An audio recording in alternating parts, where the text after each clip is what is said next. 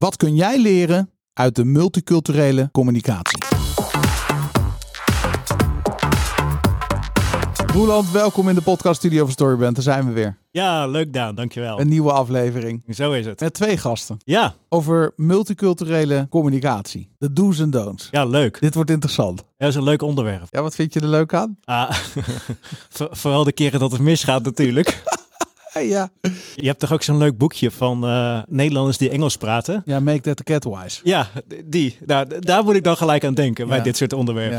Ja. Er staat er eentje in dat boekje. Het zijn volgens mij twee delen. Ik denk dat je ze op Schiphol in de boekwinkel staan ze volgens mij standaard. Ja, tuurlijk. Het zijn echt van die reisliteratuur die je even in het vliegtuig leest. Ja, Dat die minister van Buitenlandse Zaken in Engeland komt. En zegt, I want to thank you from the bottom of my heart. And my wife's bottom too. Doe, ja. nou, maar dat bedoel ik. Toch? Ja, dat is toch mooi? Ja. Op de hogeschool had ik een klasgenoot en die kwam uit Iran. Ja. En die ging daar voor het eerst heen. Nou, helemaal fantastisch natuurlijk, autootje gehuurd. en die rijdt daar op de snelweg. En die steekt zijn duimpje naar iemand op, omdat hij, hè, hij, had het goed voor elkaar. Wat hij niet wist is dat, dat daar een middelvinger is. Echt? Ja, Een Dus duimpje omhoog is daar een middelvinger? ja dus Oh, die gasten die werden, die werden woest. En hij was zich van geen kwaad bewust. Oh, heerlijk. Dat kan er allemaal gebeuren als je het niet weet. Nou, we hebben samen ook aardig wat gereisd. Ja. Maar weet jij bloopers die wij gemaakt hebben? Nou, ik weet wel nog met eh, toen ik eh, voor het eerst in Amerika kwam, daar gaan sommige mensen die gaan je een hug geven. Ja. En een van die mensen die wilde dat bij mij doen, maar ik dacht, omdat ze zo kwam, dacht ik dat ze een kus wilde geven. Dus ik gaf haar een kus in plaats van de... En zij ging mij omhelzen. Dat was een heel gek moment. Ja, dat is heel Ja. Nou, dat bijvoorbeeld. Oh, fantastisch. Ik weet ook nog dat we een keertje in die taxi zaten in Houston. En dat was volgens mij op een zondag. Toen verveelden we ons. En toen ehm, stapten we in. En hoe ging dat ook weer? Je kon naar een park daar of zo. Dus wij zeiden van, ja, ik wil ze naar het park brengen, want we willen even in het park kijken. En toen zei hij van, ja, maar wat ga je daar doen? Want ik bedoel, er komen alleen maar mensen die gaan hardlopen of die een hond gaan uitlaten. En toen zei ik, nou, dan moeten we even een hond zoeken, want ik ga echt niet hardlopen. Ja, waarop die vent niet meer bij kwam. Die gast die kwam nog even de deuk, ja. Oh, heerlijk. Ja, verder, ik zou het niet weten. Ik, of ik echt hele grote bloepers heb gemaakt. Ja, misschien hebben we wel bloepers gemaakt, maar weten we het niet. Weten we het Waren niet? we Nee, ons dat, niet bewust. ja, dat zou ook nog kunnen. Ja. Ja. En jij moest heel erg lachen, zei je, om die, om die keer dat ik mijn middelvinger opstak. Volgens mij waren we toen in Londen. En toen reden we weg in de taxi. En toen deed de Mr. Bean. Zo met je middelvinger. ja, dat, ik vind die scène zo geweldig. Ja, die zei, ja, eenmaal als je in Londen bent, dan moet je daar natuurlijk aan Toch? denken. Ja, Ja. ja, ja, ja. Ja, dat was leuk. ja. Ja, weet je, ik denk als je je netjes gedraagt, kom je al een heel eind. Ja, als ze merken dat de intentie goed is, dan kan je nog heel veel fout doen, denk ik. Maar dan Ja. weten ze wel, oh ja, dit is... eh Maar goed, er zijn ook dingen die je echt niet kunt maken. Nee, tuurlijk. Ja, Maar ik ben benieuwd waar, waar Sheet en Angela mee komen. ja, ja Wat, ik ook. En, zeker de do's en don'ts multicultureel, maar ook Suriname specifiek. Wat kun je als je zaken wil doen in Suriname of met Surinamers wel of niet doen? Alright, ik stel voor dat we naar het interview gaan. Gaan we doen. Shahid Badula is als persoon innovator en verbinder. Betekenis geven aan mensen en organisatie is zijn diepste drijfveer, maar wel met de bril op van diversiteit en inclusiviteit. Als iedereen doet waar hij of zij goed in is, is diversiteit kracht. Want uiteindelijk maken mensen het verschil. Zijn professionele missie is altijd strategische communicatie in een versterkte positie brengen in een tijdperk van disruptie. Deze missie voert hij nu samen met Angela van der Kooi, voorzitter van het Nationaal Platform Centrum voor Communicatie en Public Relations in Suriname. Veel gevraagd spreker in de media en auteur van verschillende boeken. Ze hebben hun krachten gebundeld.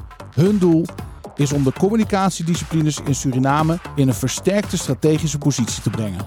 Hier zijn Shahid en Angela.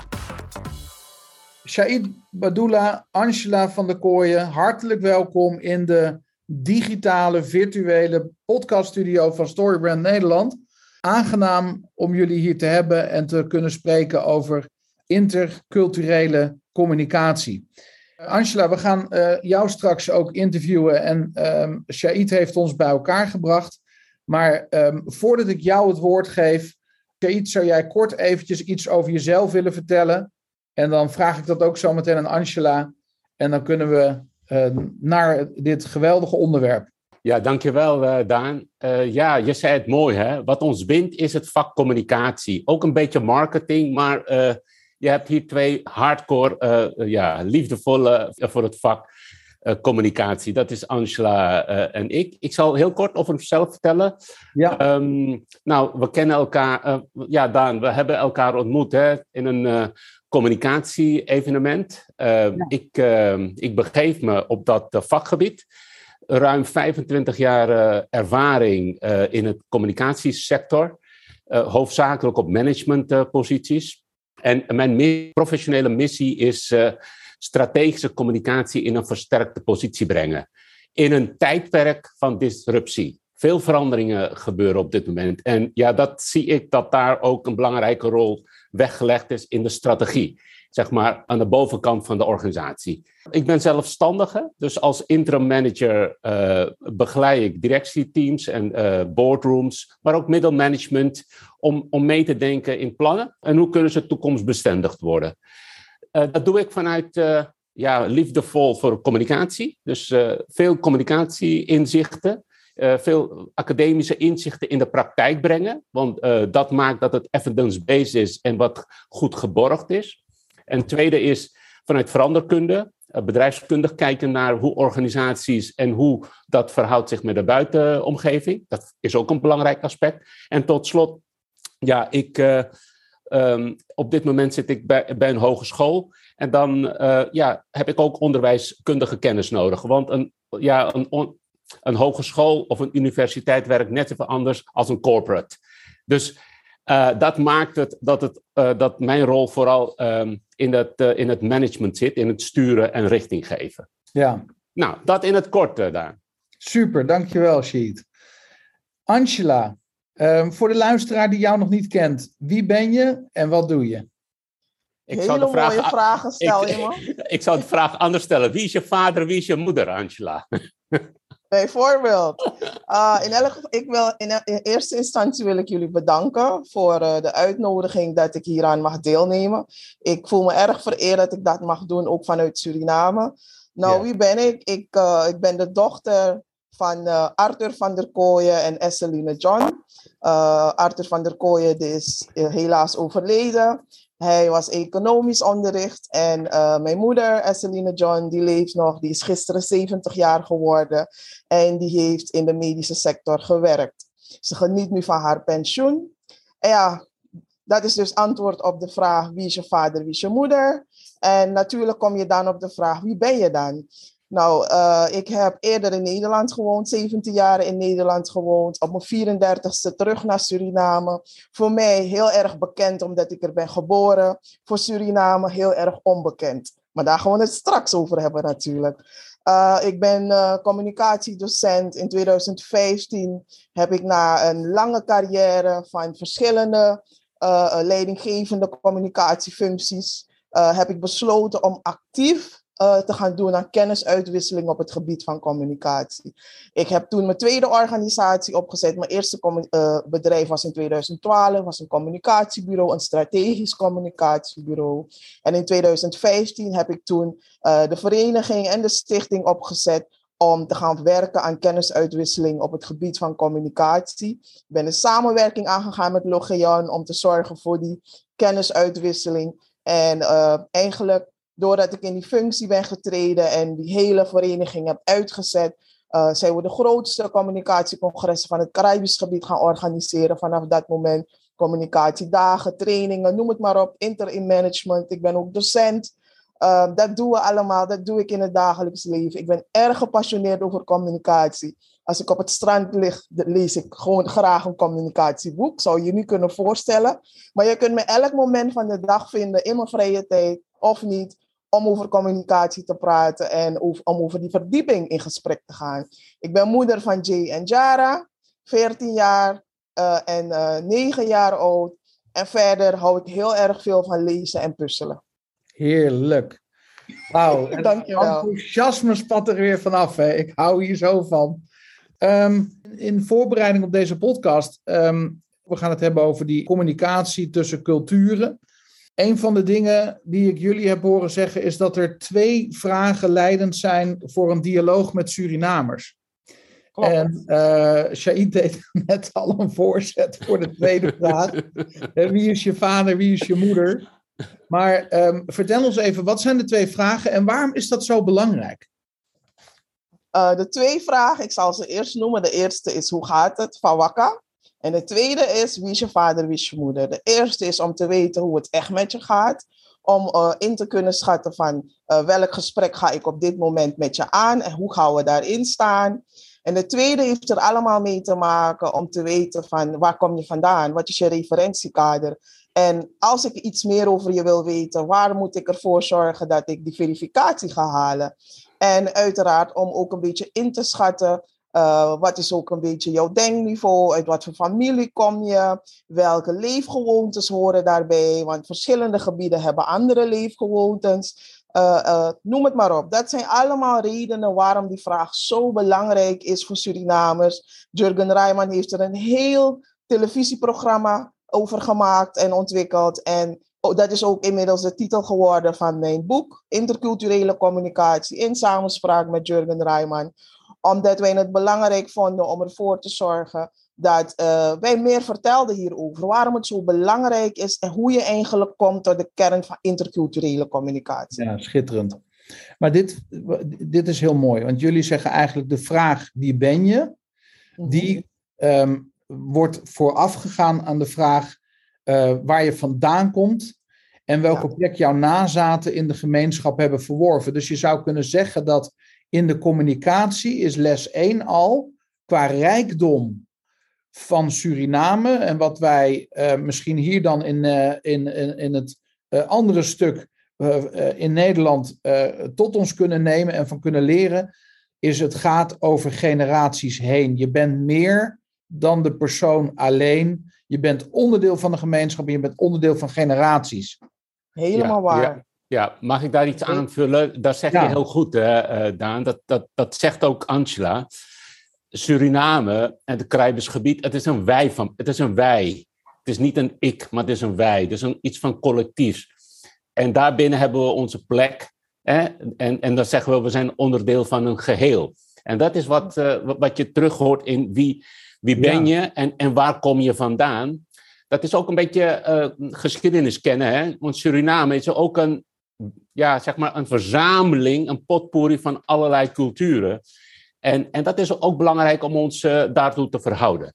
Ja, ja en, en, en eigenlijk als je dat zo zegt, Said, zou je kunnen zeggen dat we misschien wel soms hier um, op het vasteland uh, aan deze kant van de oceaan misschien wel eens denken en bagitaliseren. Hè, dat is Suriname, dat zijn de Surinamers.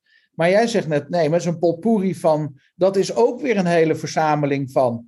En dus is dit niet in essentie waar communicatie om gaat, dat je gaat naar de, naar de details, dat het gaat om uh, nuances aan kunnen brengen in je communicatie, ook tussen mensen? Helemaal waar. Je hebt het heel goed gezien, Daan. Kijk, het. Uh, Shahid gaf het net al aan, die Ubuntu-gedachte. Het is een collectief. Suriname, je moet, uh, het, het, heeft eigenlijk ermee te maken dat, dat je moet weten wie je voor je hebt. Ja. Uh, je hebt nazaten van slaven in Suriname, maar je hebt bijvoorbeeld ook gewoon Nederlanders die ook echt gewoon generaties later in Suriname zijn geboren. Dus mensen ja. die heel veel op jou leken. Ja. En soms zijn mensen zich daar niet van bewust. Het zijn gewoon Surinamers met een Surinaams accent, die gewoon echt hier zijn geboren. Ja. Uh, je hebt natuurlijk daarna de Chinezen gehad, die zijn gekomen, uh, de Hindustanen, de Javanen de Libanezen, noem het maar op, ga zo maar door. Maar als je de geschiedenis volgt, de lijn volgt, dan zie je dat vanuit verschillende delen van de wereld mensen hier naartoe zijn gekomen, naartoe zijn gebracht uh, in andere gevallen. En dat heeft ervoor gezorgd dat je dan ook een mengelmoes krijgt, een multiculturele samenleving, waar je absoluut rekening moet houden met waar de mensen vandaan komen, de leefgewoontes, de tradities die daarbij horen. Want als je dat niet doet, dan ga je dus onnodig voor disconnecties zorgen. Ga je onnodig ervoor zorgen dat ja, je misschien iets zegt wat de andere kan treffen. Hmm. En uh, dat zijn hele belangrijke zaken natuurlijk voor ons in de communicatie, omdat wij continu op zoek zijn naar die verbinding. Ja, als je het hebt over wie is je vader, wie is je moeder, waarom gaat dat veel verder dan men eigenlijk denkt? Uh, je gaf het net ook al aan, hè?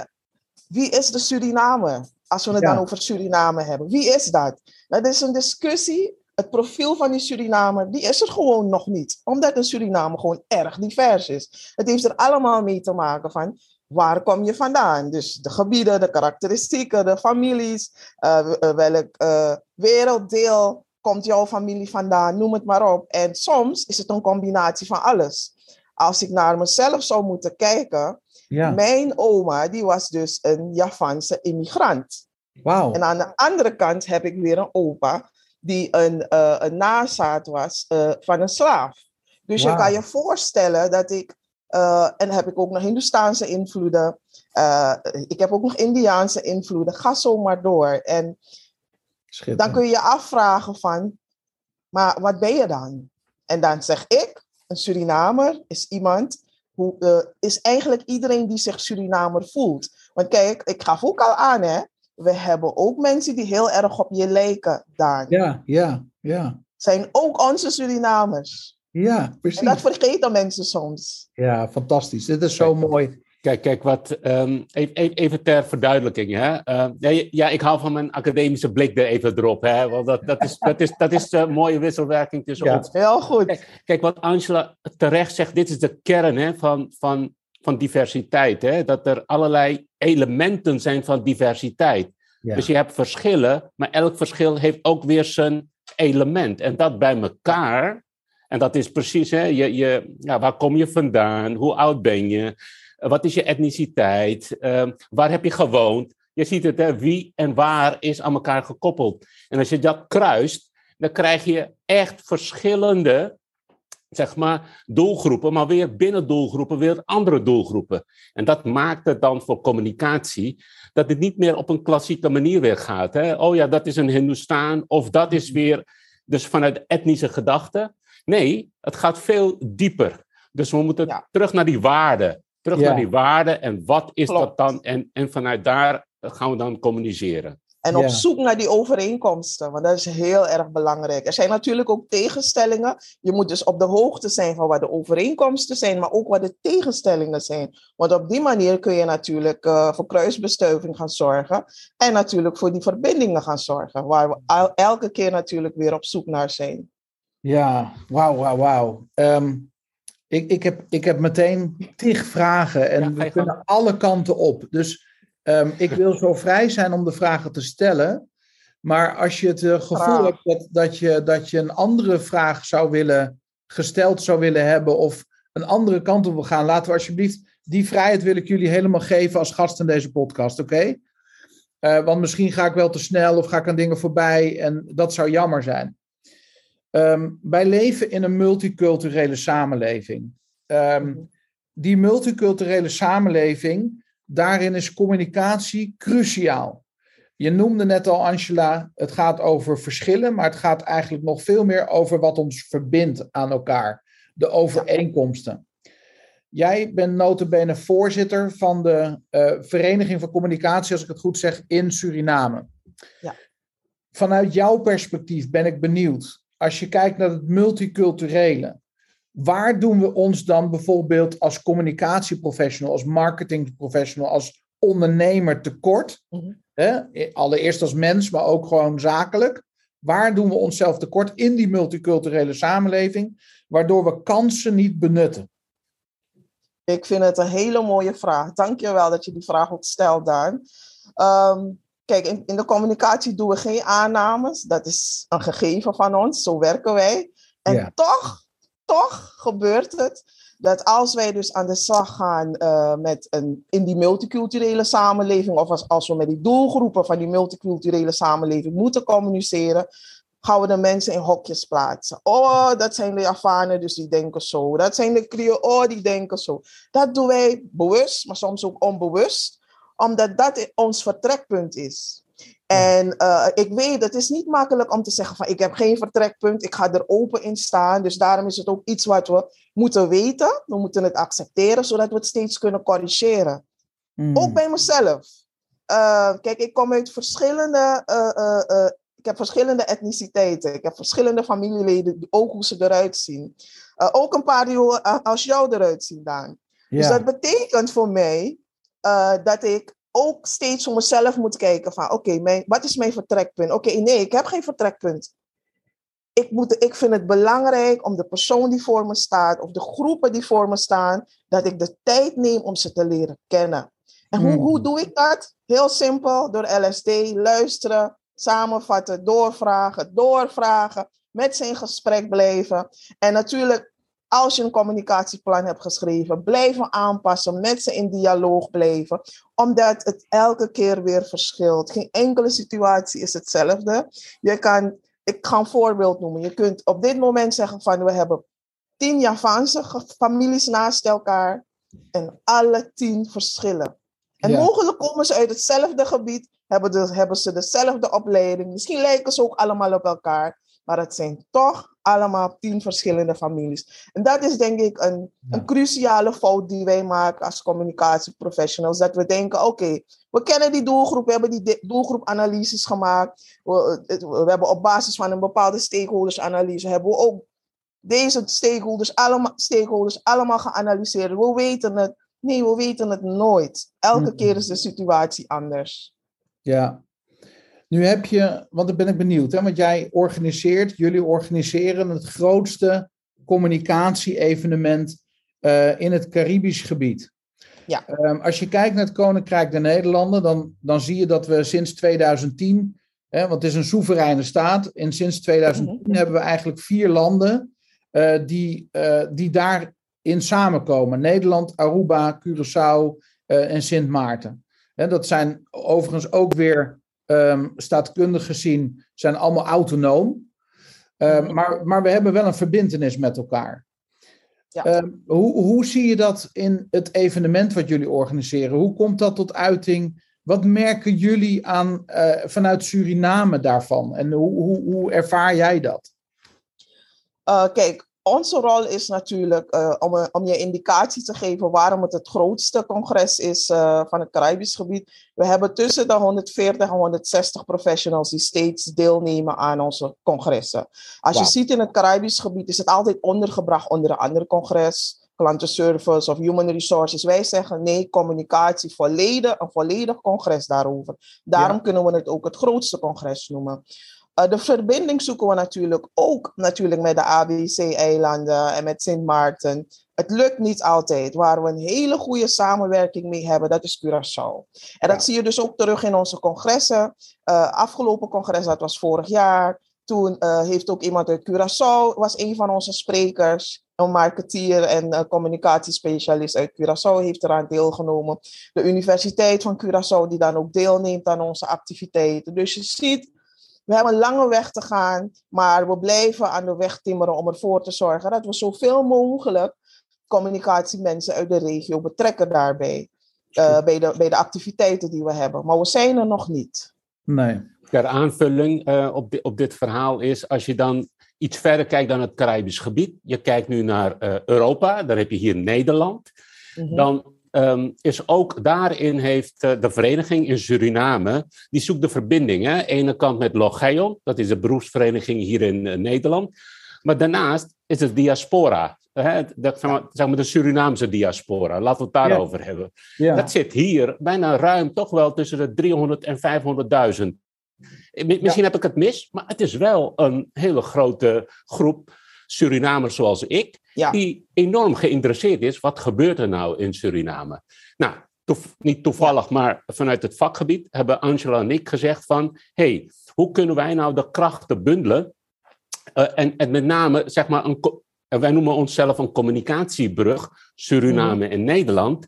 Die, uh, die hebben we dit jaar geïntroduceerd. En we hebben daar uh, ook direct een webinar aan gekoppeld. Wauw. Ja. En de webinar was in februari. En daarin ja. hebben wij echt vanuit een, uh, zeg maar vanuit verbinding, vanuit gelijkwaardigheid, vanuit van we gaan met elkaar zoeken naar een bepaalde manier. Hoe kunnen we Suriname en Nederland professionaliseren op het gebied van communicatie? Nou, dat is een heel andere houding. Dat is gewoon echt met elkaar kijken wat je ja. aan elkaar te geven hebt.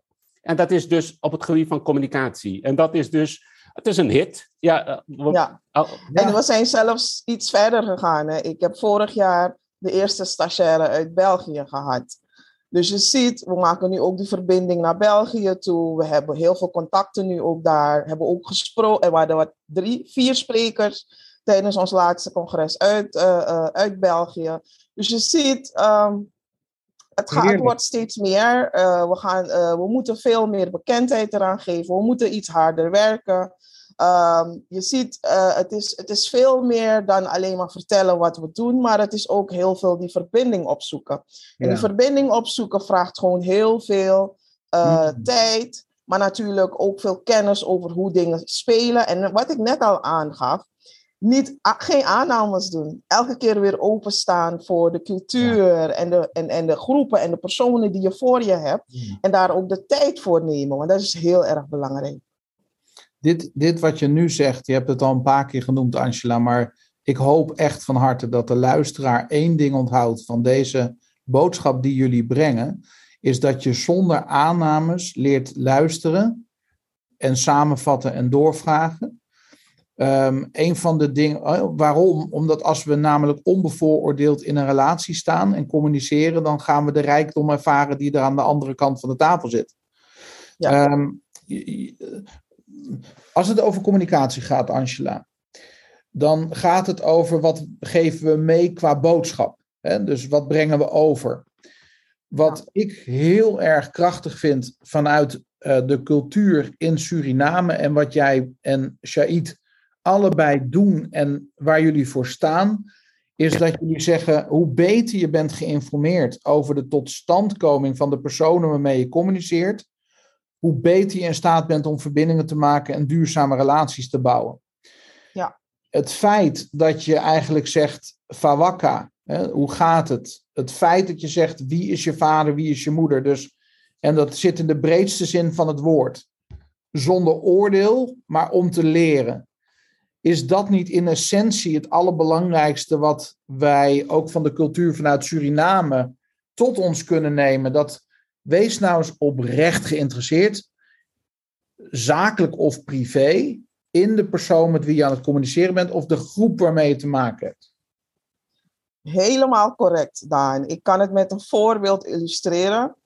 Uh, ik heb 17 jaar in Nederland gewoond. Ik ben in Suriname geboren en ik kom terug en ik denk, ik ken Suriname. Ik doe het wel even. Ik kom er werken. Hoezo? Ik ben toch Surinamer? ja, je begint al te lachen, je voelt hem al aan. Hè? En dan komt het. Ik werd niet als Surinamer gezien. Nee. Ik, uh, ik kwam erachter dat ik de cultuur helemaal niet goed kende zoals ik dacht dat ik het kende. Oh, Ik moest helemaal opnieuw beginnen. Ik kwam hier naartoe. Ik kwam eigenlijk, ik kwam naar huis. Ja. En ik moest opnieuw beginnen om me thuis te leren kennen. Nou, dat is het mooiste voorbeeld wat ik kan geven. Ja. Ik moest leren, bijvoorbeeld, ik ga met simpele dingen doen als ik tijdens een daily meeting op de maandagochtend uh, we, we, zeg maar de week doornamen en we hadden de taken verdeeld, ik was leidinggevende, uh, dan was het van ja, ik ga mijn best doen. En vrijdag bij de evaluatiemeeting was er niks gedaan. Weet ik veel dat in Suriname het betekent, ik ga mijn best doen als ik eraan denk. En eigenlijk is het antwoord nee. Dat wist ik niet. Nee. Dus na, na een paar keer heel erg functioneel boos te zijn geworden, kwam ik erachter van Angel, maar je moet helemaal niet boos worden. Want eigenlijk hebben ze je van tevoren gezegd, nee, we gaan het niet doen. Maar omdat je de taal, de interpretaties van de taal niet goed beheerst, omdat je na 17 jaar terugkomt naar Suriname, heb je dat niet gehoord. Dus de fout ligt niet bij hun, de fout ligt bij jou. Jij moet de interpretatie van de taal gewoon heel goed begrijpen. En dat is gewoon een heel concreet voorbeeld. En ik heb er zoveel meer hoor. Ja. Ehm, dit is goud. Dankjewel voor dit uh, openhartige voorbeeld. Want dit is iets wat wij ons nauwelijks kunnen voorstellen. Want als jij hier in Nederland bent, denken we: hé, hey, jij komt uit Suriname. Dan ben je na 17 jaar terug in Suriname en dan voel je eigenlijk onderheemd. Dan, dan val je tussen wal en schip. En ja. Ehm, dat kan natuurlijk op allerlei manieren gebeuren in communicatie. Hè? Dat, dat, dat ja. je dat. Ja, dat is best uh, belangrijk om, om het daarover te hebben. ik zou heel graag met jullie willen spreken. En Sheet, als je iets wil zeggen. Uh, ja, nou, nou ik, ik, vond het heel mooi wat, wat, wat jij nu zegt. Hè, van, um, welk beeld heb je? Welk wereldbeeld heb je? Hè? Welk mensbeeld heb je? Dat is denk ik in essentie. Wie is je vader? Wie is je moeder? In essentie gaat het om relatie, hè? bij Fawakka en wie is je vader en moeder. Dat heeft uh, Angela net kernachtig gezegd. Dus het begint vanuit relatie. Dus, Ja. dus in Suriname, ik denk dat ik datzelfde ga, eh, ga ervaren als ik naar Suriname ga. Maar ik heb nu mijn les geleerd. Dus ik ben al een beetje. Maar je hebt mij nu hier, hè? Ja, Om je precies. te begeleiden en te Precies. introduceren. Heel ik- belangrijk in Suriname. Nou, volgens mij moet je dat voorbeeld ook zeggen. Relatie is belangrijk, Angela. Misschien is Ja. dat ook wel even belangrijk. Ja, ja, ja. Ja. Ik, ik wil dat even. eh, Ja. Dus Ja. Het is heel erg belangrijk. Kijk, Suriname is een land van relaties. Eh, je, ik weet niet of je de gezegde kent, ons kent ons. Iemand Ja. kent altijd iemand die iemand kent, die jou kent, die je weer ke- iemand kent. Nou, dat, in Suriname is het echt waar. Je kan eigenlijk nergens komen en er is niemand die jou kent of die jouw familie kent. Dus dat betekent dat als je hier naartoe komt en heel assertief, want zo was ik toen ik hier naartoe kwam. Niet dat ik nu niet assertief ben, ik doe het nu anders. Ik kom hier naartoe en ik ga naar een netwerkborrel en ik loop, stap op mensen af van ja, ik ben Angela van der Kooi en het vertelt je verhaal en zullen we morgen een meeting plannen. Om... Het werkt niet zo in Suriname. Absoluut niet. Je moet geïntroduceerd worden. Ah, Dus als jij hier naartoe komt dan, dan loop je met me mee. Dan introduceer ik je bij een aantal mensen voor, eigenlijk het onderwerp waar het om gaat. En op die manier word je dan langzaamaan geaccepteerd. Het moment dat je zelf gaat, ja, dan is het van, oh, maar wie is dat dan? Maar waar komt die vandaan? Je bent niet te verifiëren, je bent niet te traceren. Uh, mensen moeten dan te veel moeite doen Ja. om na te denken waar je vandaan komt. Terwijl als je wordt, kijk, als, als je geloofwaardig bent en mensen hebben vertrouwen in je in de samenleving en je wordt meegenomen door zo iemand, word je al meteen omarmd. En dat wat is iets. Dit is, ja. Oh man. Ehm, ik proef de rijkdom van relaties nu je dit Ja. zo zegt. Ja, Ehm, wat zijn wij kwijtgeraakt? Jij, jij kent beide, Angela, jij kent beide kanten. Jij, jij weet wat het Ja. is om het individualistische Nederland ja, en in het collectieve Suriname te zijn. ja, Waar die verbinding, hè, dus, dus het, je, je moet geïntroduceerd worden. Het gaat om de gemeenschap. Je bent ja. onderdeel van een familie, maar ook onderdeel van een Juist. gemeenschap. Wat zijn wij kwijtgeraakt op de werkvloer ehm, met hoe we met elkaar omgaan, thuis met hoe we met elkaar omgaan, de gemeenschap, de samenleving, door dat individualistische versus dat enorme onderdeel zijn van het geheel. Wat zijn we Ja. kwijtgeraakt? Want ik voel daar heel veel rijkdom. Ja, een stukje daarover staat ook in mijn boek. Maar ik ga het even uitleggen. Ja, noem Eh, even. je omdat boek, ik het echt. Ja. Het, het- de titel van het boek is. Wie is je vader, wie is je moeder? Ik neem aan dat we het Ja. kunnen bestellen op bol.com of op managementboek of waar, dan ook. Ja, of via mijn website, angelavanderkooien.com. Ja. Maar ik ga een voorbeeld geven. Ehm, inderdaad, in Nederland ben ik ook een harde consultant geweest. Dus ik, ik werd echt gedetacheerd. Drie maanden daar, zes maanden nou. Je kent het wel, Daan. Dus het is tap, tap, tap, tempo hoog. Resultaten halen en wegwezen. En tussendoor heb je natuurlijk, bouw je wat relaties op. Maar je gaat door. Je bent een harde consultant. Nou, in Suriname, ik ben ook consultant hier, overigens, werkt het niet zo. Ik Nee. kan niet binnenstappen en ik zeg, oké, dit zijn de doelen die we moeten halen, tap, tap, tap. En dit is iedereen's rol en dat zijn de, dat zijn de deadlines en we move on. Nee. In Suriname moet je echt als het ware, en ik noem het ook in die multiculturals principe, zou je echt moeten gaan kijken, je moet zo een stamboom moeten gaan tekenen. Mm. Hoe ziet mijn team eruit? Of hoe moet mijn team eruit gaan zien? Welke karakteristieken moet ik erbij hebben? Welke gevoeligheden horen daarbij? Oh, ik hoor een bepaalde familienaam. Ik moet even achterhalen. Ben je familie van die? Zijn er gevoeligheden daar die mogelijk het project in gevaar kunnen brengen? Uh, moet ik rekening houden met bepaalde persoonlijke leefgewoontes? Noem het maar op. Dus je moet eerst je groep gaan analyseren. Je moet eerst op basis van sociale contacten, sociale activiteiten, een band maar hebben met je groep, gaan opbouwen. En ik zeg niet dat je niet kan werken dan. Je begint het langzaam aan op te bouwen en je gaat pas tempo maken als jouw team jou begrijpt en heeft omarmd.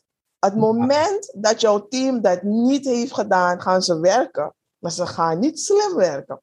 Ze gaan werken omdat je zegt dat ze moeten werken. En dat is niet de juiste manier. Hè? Dan ga je, je gaat resultaten boeken, maar in plaats van dat je het binnen een jaar kan doen, ga je er twee jaar over doen.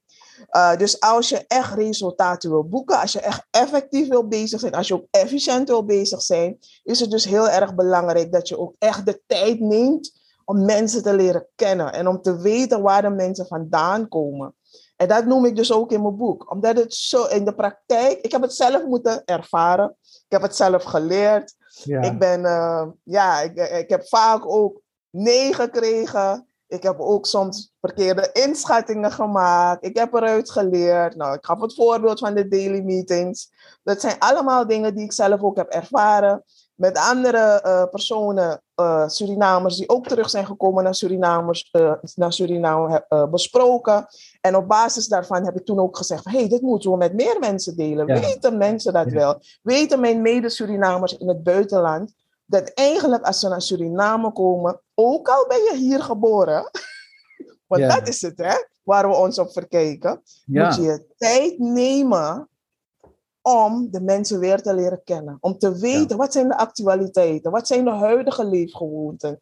Wat zijn de huidige tradities? Wat zijn de huidige uh, ja, informele manieren hoe mensen met elkaar omgaan? Dat moet je gewoon weten. Want als je dat niet weet, dan ga je dus van die uh, ja, kinderfouten maken. Ja, even um, een vraag. Want je zegt, dit is de manier waarop het in Suriname werkt. Maar nu even een vraag aan, aan jullie allebei. Ik ben heel benieuwd hoe jullie dat allebei zien. Als we in Nederland zouden leren van die manier van werken met elkaar, waarbij het dus veel meer gaat dan alleen over het behalen van een resultaat, maar ook over de manier waarmee we hè, elkaar leren kennen, gevoeligheden leren kennen, et cetera. Zou je, nou laat ik het gewoon heel simpel stellen als vraag uh, aan, aan jou, Shaid, aan jou, Angela. Zitten daar elementen in dat als we die terugbrengen in de Nederlandse cultuur of in onze teams, dat we eigenlijk nog veel meer zouden kunnen bereiken hier dan alleen maar het korte, krachtige. En ik wil ook niet afdoen aan wat we in Nederland hebben, maar ik zet het even iets zwart-wit tegenover mhm. elkaar. Mhm. Hier is het vaak niet lullen, maar poetsen. Hier is het vaak, uh, joh, je hebt gewoon een baan, dat moet je gewoon doen, punt.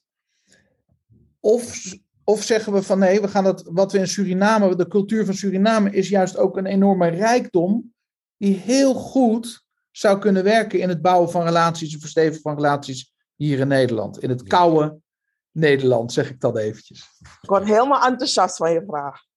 Ja? Ik typeer me als een heel rijk persoon. Ik ben hartstikke rijk. En weet je waarom ik dat zeg? Ik heb Nederland kunnen ervaren en kunnen leren. En ik heb Suriname kunnen ervaren en kunnen leren. Wat heb ik meegenomen uit Nederland? Organiseren. We kunnen als de beste structureren en dingen organiseren. Ja. En wat neem ik mee van Suriname? Nou, in Suriname heb ik geleerd, ja, je kan goed organiseren, maar het is ook belangrijk dat je de tijd neemt om die sociale contacten op te bouwen, om echt te weten wie, wat zit er onder die ijsberg? Wie is de persoon achter degene die jij voor je ziet? Dat je daar even de tijd voor neemt. En ja, het lijkt in de praktijk van ja, maar ik heb geen tijd, we moeten deadlines halen. Geloof me, je kan daar beter tijd in stoppen, omdat je misschien voor die deadline al klaar bent. Omdat je daar tijd in hebt gestopt. En dat zijn de twee dingen die voor balans hebben gezorgd voor mij hier in Suriname. Het organiseren en eigenlijk, ik noem het een stukje uh, uh, meer warmte in, in, in, in, in die werkrelaties brengen. Uh, dat heeft ervoor gezorgd dat ik ja, veel stabieler ben in de werkomgeving waar ik hier zit, maar ook in de werkomgeving daar. Want ik ben regelmatig in Nederland. Ik doe ook vaak seminars over interculturele communicatie, omdat ik ook andere groepen daar in Nederland help om dit ook uh, te gaan doen. En vaak wordt me ook gevraagd om mee te doen aan projecten, om te helpen daarbij. Dat doe ik graag omdat ik het natuurlijk, omdat ik ook zie hoeveel winst ik daarmee heb. En dat bedoel ik het niet mhm. financieel, maar dat bedoel ik ook, het ook gewoon vanuit mijn netwerk. Je kan zo'n groot netwerk opbouwen als communicatiepersoon als je eigenlijk deze methodieken gaat toepassen. En, uh, en dat is wat, zoals ik het zie, maar ik weet niet of Shahid een toevoeging heeft. Ja, ja, ja, Angela, nee, wat ik kan aanvullen en toevoegen aan je verhaal, is, is een paar um, inzichten, reflecties die ik zelf uh, ervaar. Kijk, het woord communiceren, communicatie, is, een, uh, is, is gebaseerd op een Latijns uh, woord, communicare. En communicare ja. betekent gemeenschappelijk maken, verbindingen maken. Dus de vraag die je net gesteld hebt is, wat verbind je dan? Hè? wat, wat breng je dingen bij elkaar? En uh, wat wij doen in onze praktijk, Angela en ik, is, is eerst toch wel nadenken hoe zitten de overtuigingen en waarden van mensen. Want mensen communiceren, niet systemen. Gebouwen communiceren, zijn mensen. Mm. Dus, dus wat drijft hen? Dus in mijn termen, in onze termen, welke ideologie? Weet je, wat is hun taal? Wat vormt hun taal? En hoe zetten ze dat om in verbinding of juist verdeeldheid? Die twee, hè? Dat, is, uh, dat is de inzicht. Dus, die waarden zijn heel belangrijk. Want dat is een vertrekpunt. Precies, ja. precies. Dus uh, op jouw vraag is, dan zeg ik, de ik-generatie is goed en de wij-generatie is goed. Maar het gaat om wat ertussen is. Hè? Hoe communiceert ik met wij? En, en dat zijn er twee, zijn een heleboel... Uh, en omgekeerd. wij met ik, ja precies. Dus ik wil hem even uh, scherp neerzetten, Daan. Uh, volgens mij uh, ben ik altijd gedreven in, in een waarom-vraag. Waarom communiceert zo iemand? En, hmm. en, en de andere kant is, wat voor effect heeft het en wat voor invloed het heeft? En hoe kunnen wij nou voor zorgen dat het wel dat bereiken wat we met elkaar willen bereiken? Nou, dat is voor mij, en denk ik, nou denk ik, weet het zeker, voor ons als gezamenlijke missie of in Nederland is of in Suriname. We hebben nog een lange weg te gaan, maar het is niet onmogelijk. Klopt. Ik heb nog één klein ding wat ik eraan wil toevoegen. Ja. In Suriname praten we ook wel over Teri Nangagrani. Teri Nangagrani betekent dat je niemand passeert. En dat je iedereen de erkenning geeft die ze verdienen. Nou, als je dat snapt in Suriname, kun je met iedereen zaken doen. Teri Nangagrani mensen eigenlijk accepteren, ze de erkenning geven, ze niet passeren wanneer je besluiten gaat nemen, meenemen in het besluitvormingsproces, want we zijn een collectief, we zijn een gemeenschap. Ook al hebben we soms verschillende etniciteiten, ook al hebben we allemaal een ander vertrekpunt in sommige gevallen. Maar als je dat snapt en toepast, dan kun je hele goede zaken doen hier. Heerlijk. Ik wil um, um, naar een van de laatste onderdelen van deze podcast, dat zijn de tips. De do's en don'ts voor het communiceren in Suriname. Um, ja, misschien, misschien uh, mag ik uh, Angela jou vragen om ze één voor één met ons door te nemen. Uh, ja, natuurlijk. Vind je het fijn dat ik ze noem en dat jij ze dan, of, of heb je ze voor je toevallig? Dan, dat kan ook wat jij wil. Nou, ik vind het prettig als je ze noemt en dan leg ik ze uit. Ja, de eerste tip die jij uh, en Shahid hebben gegeven is: bereid een gesprek zorgvuldig voor. dat klinkt logisch, maar waarom is dit zo belangrijk en hoe, hoe, hoe, hoe zit het? Nou, ik gaf het net al aan. Hè. In mijn boek spreek ik over de multiculti-principe. Dat heeft allemaal ermee te maken dat je moet weten waar de mensen vandaan komen, wat hun waarden zijn, wat de overeenkomsten zijn, maar wat ook de tegenstellingen zijn. Want als je het gesprek ingaat, dan weet je precies op welke manier je het gesprek ook überhaupt ingaat, maar ook wat je onderhandelingspositie is. Dat zijn hele belangrijke zaken om ervoor te zorgen dat je ook qua kleding op de juiste manier bent gekleed, dat je de locatie goed weet te kiezen, dat je de taal van het gesprek ook weet, goed weet uit te kiezen. Dat hoort er allemaal bij. Vandaar dat het ook een van de belangrijke do's en don'ts is voor het communiceren hier. Schitterend. Dan de tweede. Tutoyeren is geen vanzelfsprekendheid. Overigens vind ik dat heerlijk trouwens, want het is het hier soms wel. En daardoor missen we soms best wel respect. Ja. ja, je kan je voorstellen dat wanneer ik met uh, Nederlandse en Belgische stagiaires werk, dat zij dan al meteen, hallo Angela. En dan, dan merk ik, oh ja, ik ben nu al tien jaar in Suriname, vandaar dat ik er zo op reageer. Nee, in Suriname doe je dat niet meteen. Het is hetzelfde als drie kusjes geven. Uh, je moet eerst weten van eigenlijk die twee vragen, hè, van Wakka, wie is je vader, wie is je moeder, we gaan het opbouwen. En het moment dat we zoiets hebben van, we kennen elkaar, dan is het moment er van, oké, nu kunnen we zeggen van, hoi Daan, hoi Shahid. Omdat daarvoor kan het nog niet, omdat je dan nog op een hele uh, ja, oppervlakkige basis met elkaar uh, in gesprek bent. En dat, moet, dat gebeurt dan ook op basis van die formaliteiten. Ja. En als je daaraan voorbij gaat, dan wordt het als disrespectvol gezien. Prachtig, prachtig. Stel niet onnodig allerlei persoonlijke vragen. Die is interessant. Oh ja, ja die is een hele interessante. Ik weet nog toen ik uh, pas in Nederland woonde en je hebt je eerste woning, noem het maar op. En dan krijg je vragen. Kijk, in Nederland hebben we geen We stellen alle vragen. Nou ja, hoeveel is je hypotheek dan? En, en hoe ga je dat betalen? En wat ga je doen? En uh, noem het maar op. Maakt nu uit welke vraag het is. We stellen die vragen gewoon. In Suriname kan het niet. Of nog niet. je moet eerst een relatie met de mensen opbouwen. En op basis daarvan kun je zeg maar zo'n vraag gaan stellen. Je kan dus niet iemand vijf minuten ontmoeten. Uh, in gesprek met degene gaan. En dan al hele persoonlijke vragen gaan stellen. Dat wordt, wordt als heel erg onbeleefd ervaren. Ja, wauw. Dus die heeft best wel met die anderen te maken van tutoyeren. Er zit dus ook.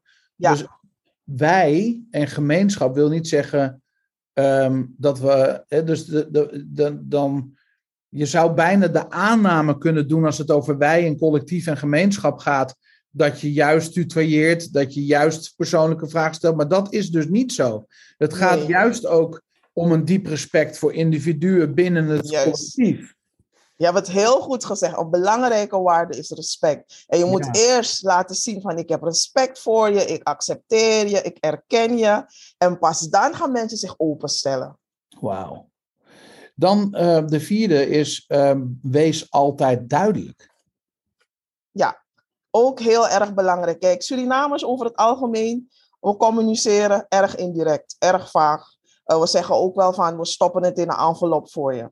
Uh, is hetzelfde eigenlijk. Die beleefdheidsvormen zijn zo hoog uh, van ik ga mijn best doen, komt ook daaruit voort. Men gaat niet meteen nee zeggen. Men gaat uit beleefdheid zeggen ik ga mijn best doen, maar eigenlijk is het antwoord nee. Is hetzelfde als ja, maar het antwoord is nee.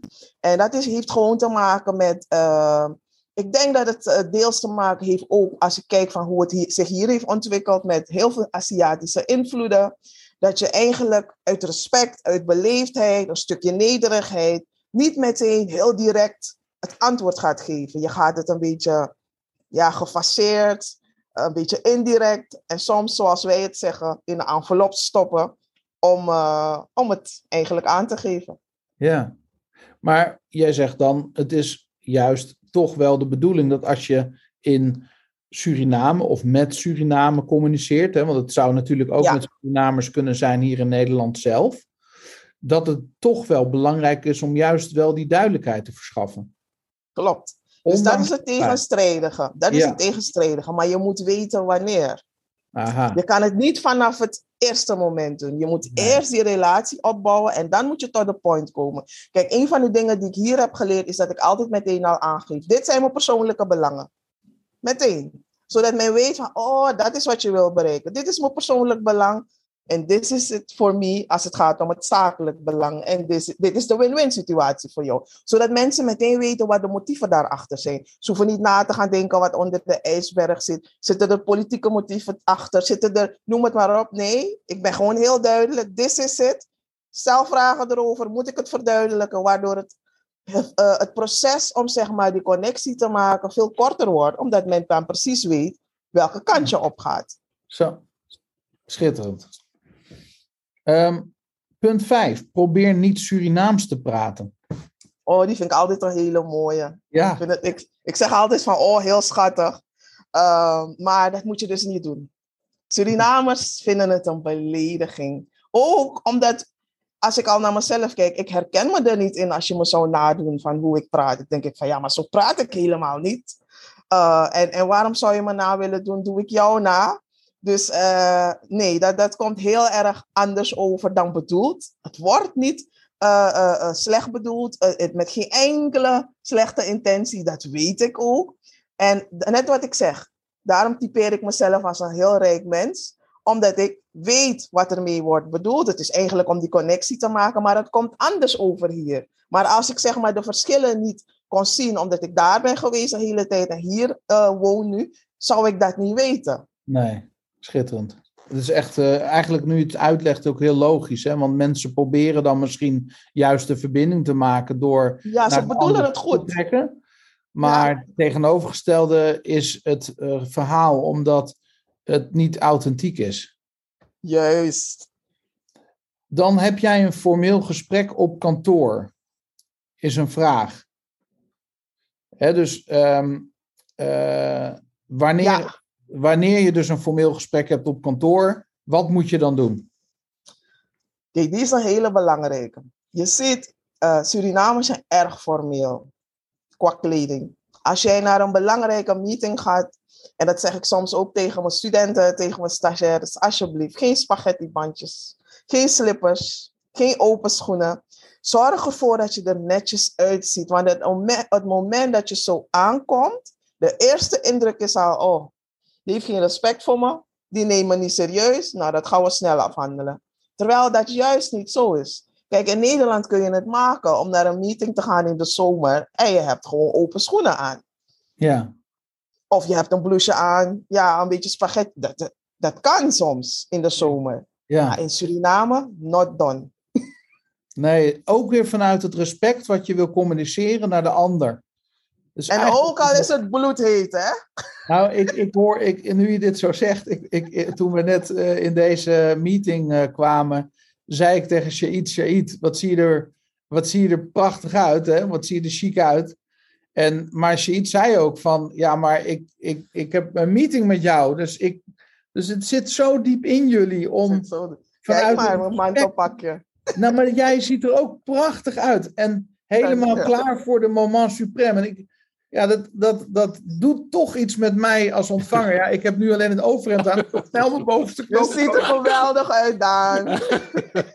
maar, maar jullie zijn dressed up, uh, ready for take-off. Dus dat is, dat is een mooie les voor ons allemaal. Ja. ja. Dankjewel. Dan um, uh, wordt er een afspraak thuis of bij een, uh, bij een kennis of een zakenpartner gepland.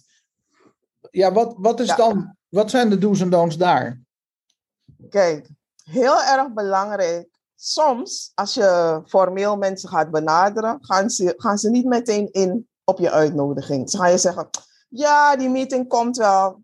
Ik heb zaterdag een barbecue, kom daar naartoe. En dan denk je, ja, maar ik wil gewoon mijn meeting hebben. Hoezo barbecue? Nee, ik heb geen tijd. Uh, nou, dan heb ik ruimte wanneer jij ruimte hebt om die meeting te hebben. En je gaat niet. Fout! Ga naar die barbecue, want daar ga je zaken doen. Ja, wow. We zijn heel erg in, net wat ik aangaf, hè, we moeten elkaar leren kennen. De mensen willen weten van wie ben je? Wat zijn, uh, hoe, waar kom je vandaan? Wat zijn je persoonlijke waarden? Uh, uh, wat zijn je motieven? Wat zit onder die ijsberg? Dat willen ze eerst weten. En dan zullen ze zeggen, ah, oké, okay, Milo Bamandis, ik hou van deze man. Ik wil zaken met jou doen. Laat mijn secretaresse de meeting inplannen. Dat komt eerst. En we zijn juist vanuit het, het westerse gewend van eerst die meeting en dan die barbecue. Ja, ja. En hier is het dus anders. En je hebt natuurlijk ook bepaalde gewoontes waar je rekening mee moet houden. Als je een moskee bezoekt, dat je niet de dames een hand gaat geven als man. Dat je je schoenen uitdoet als je bij Surinamers thuis komt. Dat zijn hele belangrijke dingen. Want uh, ja, dan, dan heb je al meteen een, een minder leuk gesprek als je dat niet doet. Ja, ja. Ja, dan, dan wordt ook, als je dat niet doet, dan gaat iemand er misschien wat van zeggen. Of die vindt er wat van. Of die baalt ervan dat je niet zijn hygiëne in zijn woonomgeving respecteert. En als je het wel doet en, dus weet, heb je je verdiept in die ander. Is dat, is dat hoe het werkt? Is dat, dat is, hoe het werkt. Of je moet het vragen, je moet het bespreken. Want je kan je voorstellen, uh, zeg maar, uh, nou, ik ga een voorbeeld geven. Mijn airco-mannen, die hebben natuurlijk altijd hun PPA's aan. Want ze zijn, zijn uh, bezig in het veld. En dan, als ze bij me thuis komen, ze weten ze moeten naar binnen om de airco te servicen. Dan zeggen ze me ook van, maar ik heb wel mijn schoenen aan. Mag ik mijn schoenen uh, aanhouden of moet ik ze uitdoen? En dan zeg ik tegen ze, nee, je mag ze voor vandaag aanhouden, want er wordt zo schoongemaakt. Maar dan hebben ze het aangegeven. Maar als, ze, als, als ze zelf zouden besluiten, ik hou mijn schoenen aan, dan was het al meteen, weet je, we kunnen geen zaken doen, ik bel een andere airco-man. Ja, ja. Wauw. Ene laatste. Surinamers zijn erg enthousiast en communiceren ook zo. Oh ja, die was ook een hele mooie toen die ik ook heb moeten leren toen ik pas hier naartoe kwam. Uh, Surinamers interrumperen continu. Volgens mij heb je het ook een beetje gemerkt tijdens het gesprek soms hè, met Shahid. Uh, het zit in de cultuur. Erg enthousiast om, om, om, om, om, dingen om in het gesprek te zitten, om de emotie te uiten. In Nederland is het not done. Je houdt je mond, al moet je op die tong bijten, totdat je aan het woord bent. En dan ga je maar schriften vol schrijven. Je houdt je mond. In Suriname, als je dat gaat doen, kom je nooit aan het woord. Dus dat is het verschil. Dat is simpel. Hè? ja, fantastisch, fantastisch. Maar ehm, eh, hoe zit dat dan met confrontatie of ruzie of boos? Of, uh, dat kan misschien ook wel verkeerd begrepen worden dan.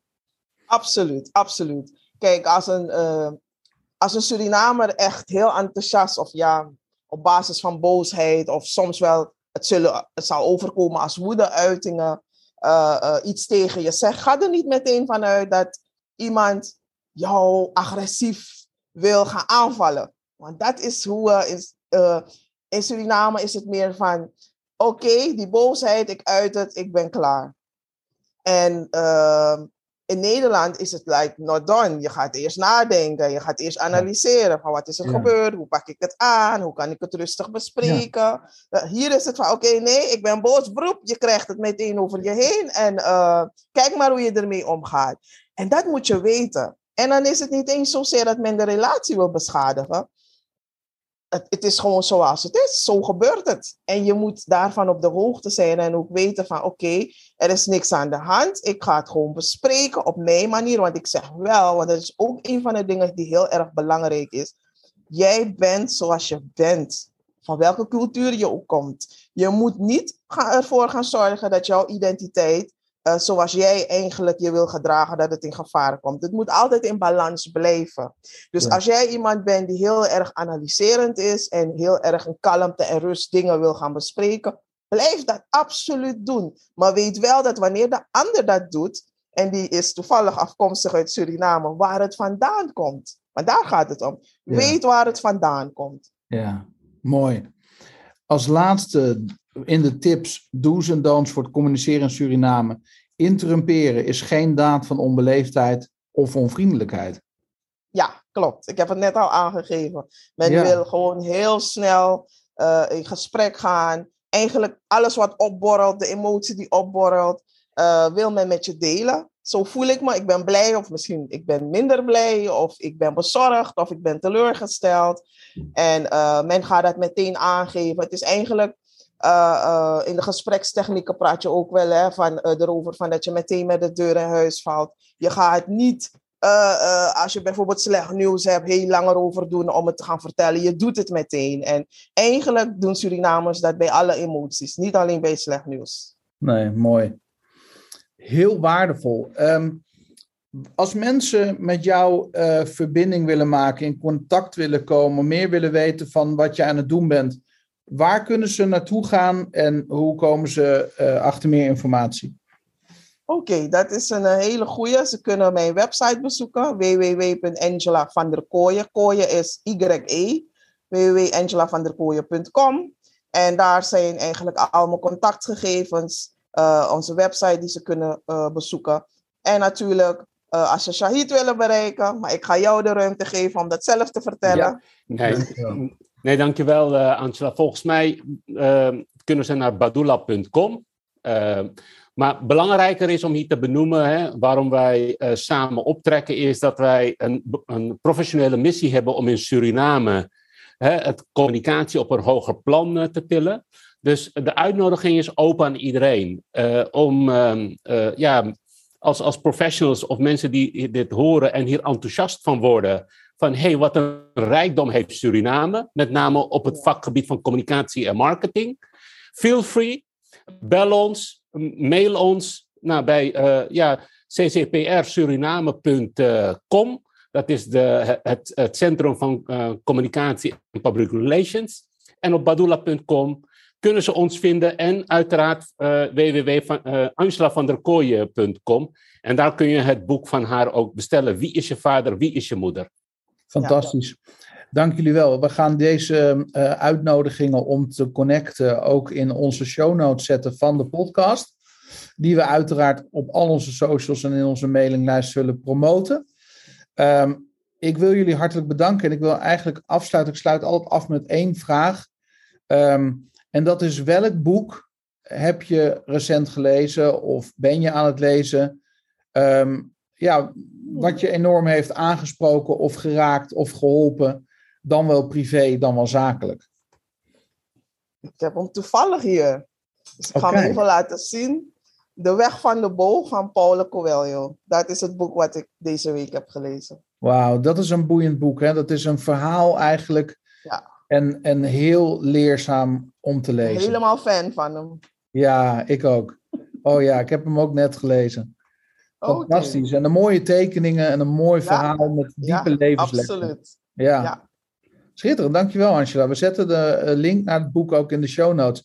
Shaid, heb jij um, uh, ja. iets waarvan je denkt, ik zag je al meteen denken, oh, deze vraag had ik ook niet voorbereid. Ik stel hem al omdat we... Nee, dat doe je goed, uh, Daan. Dat, dat, dat, ja, ja, dat, dat is heel fijn. Kijk, ik heb geen boek gelezen, maar ik lees artikelen, journals. Dus, uh, en het mooiste artikel dat ik gisteren gelezen heb zijn de vier gezichten van diversiteit. Dus oh, wow. uh, denken vanuit de diversiteit en hoe kunnen je veranderingen tot stand brengen in organisaties. Nou, dat is mijn werk aan de ene kant, maar ik heb ja. een passie voor ja, inclusiviteit en diversiteit, want dat is ook wat de hele wereld nodig heeft. Hè? De samenleving was divers. Dus ik heb een artikel gelezen. Schitterend. Stuur je ons die link toe? Zeker, ja. zeker, zeker. Ja, doe ik. Dankjewel. Dan gaan we die ook delen met de luisteraar. Um, nou, en dan in jullie geval, omdat het, ik vind het een, echt een hele bijzondere podcast. Ik geloof ook dat dit super waardevol zal zijn voor de luisteraar, omdat we ons. Hè, dit, dit is niet alleen interessant als je zaken wil gaan doen in of met Suriname. Dan, dan, dan, dan, dan als luisteraar zou ik tegen je willen zeggen: ik hoop dat je de boodschap hebt ontvangen dat het gaat om diepe respect, interesse in de andere persoon en dat alles met communicatie daarmee samenhangt, ongeacht de cultuur, ongeacht de achtergrond, en dat dat ons verbindt en dat dat rijkdom geeft in onze communicatie. Um, Shaid, Angela, willen jullie nog iets toevoegen? Is er nog iets wat je op je hart hebt? Zou je nog iets willen zeggen? Um, dan ge geef ik jullie bij deze het podium om nog een laatste gedachte, een, een laatste iets mee te geven. Ja, graag. Dankjewel, Daan. Uh, ik wil je in elk geval aangeven dat dit boek naar jou onderweg is. Ah. Dus dat is ons cadeau voor jou. Dankjewel. Uh, dat je het boek toegestuurd krijgt. En uiteraard, het tweede wat ik wil zeggen tegen jou is... Je bent uitgenodigd in Suriname. Zeg maar wanneer je komt. En je wordt hartelijk ontvangen op Sanderij. En we gaan er een leuke trip van maken. En uh, ik kan je introduceren waar je eigenlijk geïntroduceerd wilt worden. Dus wow. dit is een open uitnodiging voor jou om eindelijk naar Suriname te komen. Hey, wauw, dankjewel, dankjewel. Nou, dan, dan bij deze um, uh, uh, ga ik in op jouw uitnodiging. Dus dat gaan we gewoon plannen. En uh, Shaid, ga jij dan mee? Uiteraard, Daan. Ja, dat zou toch heel goed ja, ja, je hebt toch iemand aan, aan je zijde nodig. Dus dat ja. is wel goed. Ja, ja en, en Shaid, jij hebt mijn boek al ontvangen toen we elkaar tegenkwamen uh, um, een, een tijdje geleden. Um, maar Angela, ik zal ook mijn boek, dat had ik al bedacht voordat je het aangaf, want uh, Storybrand um, uh, is een, een, een mooi boek over marketing en communicatie en dat zal ik ook uh, naar jou doen toekomen. Dus uh, dat regelen we wel Dankjewel. na deze uitzending. Dankjewel. Voor de luisteraars wil ik zeggen, voordat ja. je naar Shahid ja. gaat. De ja. luisteraars, betekenisvolle en respectvolle wijzes om met anderen om te gaan is heel erg belangrijk. Mm. Bouw relaties op op een manier zoals alleen jij dat kan doen. Op een unieke manier, op een manier waarop je laat zien dat je interesse hebt voor de ander. En ook geniet vanuit het binnenste. Niet alleen maar van, oh, ik ga iemand ontmoeten omdat ik met die persoon moet werken. Maar bouw serieuze, betekenisvolle relaties op. Dat is zo belangrijk. Je staat veel mooier in het leven. En je bent eigenlijk dankbaar voor alles wat je doet. Zoals ik vandaag dankbaar ben dat ik hieraan mocht deelnemen. Wauw, wauw, wat een prachtige boodschap. En dit raakt mij, want um, uh, uh, één ding wat ik elke dag doe, aan het begin van de dag, aan het eind van de dag, is waar ben ik dankbaar voor? Dat, dat is een les die ik geleerd heb van Zig Ziglar, de motivational speaker. En um, uh, waar ben ik dankbaar voor? Want er is elke dag wel iets in ons leven wat ons kan storen, wat ons zorgen kan opwekken, wat ons in de weg kan zitten om zo in het leven te staan. En als we dan naar de andere kant kijken, dan kan er iets zijn waar we dankbaar voor zijn. Dus dank je wel. Ja. Echt ontzettend bedankt voor je kostbare tijd, Angela. En de waardevolle lessen. En ook erg onder de indruk van hoe je dit hebt voorbereid. Samen met Shaid en de waarde die je hebt gegeven. Dus wat mij betreft voor herhaling vatbaar. Dankjewel, en als je in Nederland bent, ehm, dan heb je altijd een privéchauffeur die klaar voor je staat. Dus zeg maar wanneer je komt, dan halen wij je op en dan zorgen we dat we je host zijn hier in Nederland. Dankjewel, dankjewel. Ja, en dat is geen loze belofte, dat zal ik ook zeker doen. Uh, wij houden van gastvrijheid en uh, dat is het mooiste wat er is. Shaid, wat wil jij nog meegeven zo aan het einde van deze podcast? Volgens mij moet ik alleen maar zeggen tambong. Dat is, het ga je goed, tambong. Als we dat met elkaar zeggen, dan komt alles goed. Tambong, uh, Daan. Ja. Dankjewel en wederzijds. We zien elkaar gauw weer en nogmaals bedankt. Jij ook bedankt, Daan. Jij ook bedankt. Zo, Roland, het was een boeiend interview. Ja, leuk om... Uh, een heel ander onderwerp dan normaal. Ja. Ja, ik moet wel zeggen dat dat zijn wel dingen die je uh, ooit een keer te horen krijgt of zo. Of waar je het een keer over hebt en die je denkt van, oh, dat vind ik interessant, dat ga ik onthouden. Op het moment dat je dan weer, dat ze even aangestipt worden, denk je, oh ja, ja, dat, dat is ook zo. Had jij dat ook niet aan? Ja, ik had met name dat de bewustwording dat dingen heel anders over kunnen komen dan dat je ze zou bedoelen. En dat sommige dingen veel waardevoller zijn voor een ander dan voor jezelf. Ja. dus, dus wij zijn natuurlijk vrij direct als Nederlanders en willen snel ter zake komen. Wat me weer opvalt in deze cultuur, is dat ook die relatie en de snelheid, hè, dus de langzaamheid van de relatie, dat je daar gewoon een over moet geven. En dat je dan uiteindelijk veel meer bereikt. Weet je waar ik aan moest denken? Ik ben natuurlijk ook een doener. Ja. En ik ben altijd bezig. Mhm. Maar even niets doen of niet productief zijn, is voor mij echt een opgave. Ja, dat, ja, dat kan je eigenlijk niet. Kan ik eigenlijk niet goed. Nee. En als ik me eraan overgeef en ik doe het, dan leidt het altijd tot goede dingen. Ja, ja precies. En daar moest ik hier ook aan denken van je kan wel heel erg gedreven business willen doen, maar je kan beter ontspannen, genieten van de reis, je eraan overgeven en dingen laten ontstaan. Ja. Daar moest ik aan denken. Mooi, ja. Ja, wat ik wel uh, cool vond wat ze aangaf is van, hey, het gaat over generaties. Het gaat niet om jou en ook niet van, ik wil nu je business hebben of ik wil dit van jou. Nee, wie ben jij? Hè? Dus wie stel jij voor? Wie, stel je, wie stelt je familie voor? En op basis daarvan ja. kan je geïntroduceerd worden. Ja. Wie is je vader? Wie is je, moeder? Ja, precies. Ja. Oud, hè? Ja, en dat het dus eigenlijk ook niet, het gaat niet om het zaken doen. Nee. Maar het gaat om de relaties. En zaken doen is het gevolg daarvan. Ja. Mooi hè? Ja, ja ik weet nog dat uh, er was een Belg, die was getrouwd met een Nederlander. En um, het ging toen over de multiculturele samenleving in Nederland. Hè, dat dat natuurlijk heel veel uitdagingen met zich meebrengt. Ja. En die zei van, joh, ik vind het soms wel lastig om uh, als Belg een Nederlander te begrijpen. Ja. Wij spreken dezelfde taal, min of meer. Kan je nagaan als dat niet zo is? Zo. Wat, wat voor een uitdaging je dan uh, teweeg krijgt. Ja, dat is uh, goed dat je dat zegt. Ik ken best wel wat mensen in Nederland die een andere nationaliteit hebben gehad of nog steeds hebben, maar in ieder geval uit een ander land komen, andere taal spreken en dan leren ze Nederlands. En een van de moeilijkste dingen vind ik voor die mensen in de taal is de nuance die we kunnen aanbrengen door dingen op een bepaalde manier te zeggen of de volgorde of spreekwoorden. We hebben zoveel spreekwoorden. Ja, is niet te doen, joh. En als een gesprek met een paar mensen aan tafel snel gaat en er zit iemand van mijn vrienden bij, weet je, bijvoorbeeld, nou, neem even in onze familie alleen al. Mijn schoonvader heeft een Iraanse vriendin. Ja. En zij spreekt Nederlands. Ze heeft een universitaire opleiding inmiddels ook in Nederland afgerond. Ontzettend, wat ik ontzettend knap vind. Maar als wij heel snel met elkaar praten en we doen een paar van die spreekwoorden ertussendoor, dan snap ik dat ze helemaal de weg kwijtraakt. Ja, daar word je helemaal gek van. Toch? Tuurlijk. En dan als zij letterlijk neemt wat wij zeggen, ook in een spreekwoord, dan kan je de plank helemaal misslaan. Dat is nou, neem dat, de plank misslaan. Ja, ja. ja. toch? Dat is het is vanzelfsprekend om spreekwoorden te gebruiken. Ja, dus ik ben me daar ook heel bewust van geworden van die communicatie is echt wel ingewikkeld eigenlijk. Het, is zo moeilijk uh, om als buitenstaander Nederlands te leren. Het is ook heel leuk. Ja, maar dat, dat is toch ook wat Angela zei, dat ze daarna dus weer naar Suriname gingen, dan eigenlijk in alle valkuilen trapte, omdat ze zo aan Nederland gewend was. Ja, bijzonder. Nou, heel waardevol. Ik hoop voor de mensen. Kijk, weet je of je nou zaken doet in Suriname of niet?